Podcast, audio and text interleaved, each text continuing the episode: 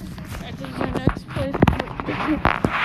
right now. Today we're here with Liam McQuaid. Uh, we- we- we- who are you? William McQuaid. Oh, What do you do?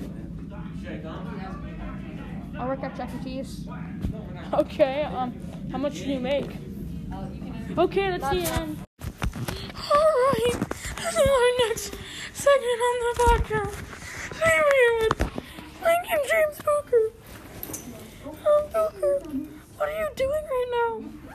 I'm making intros for people's podcasts.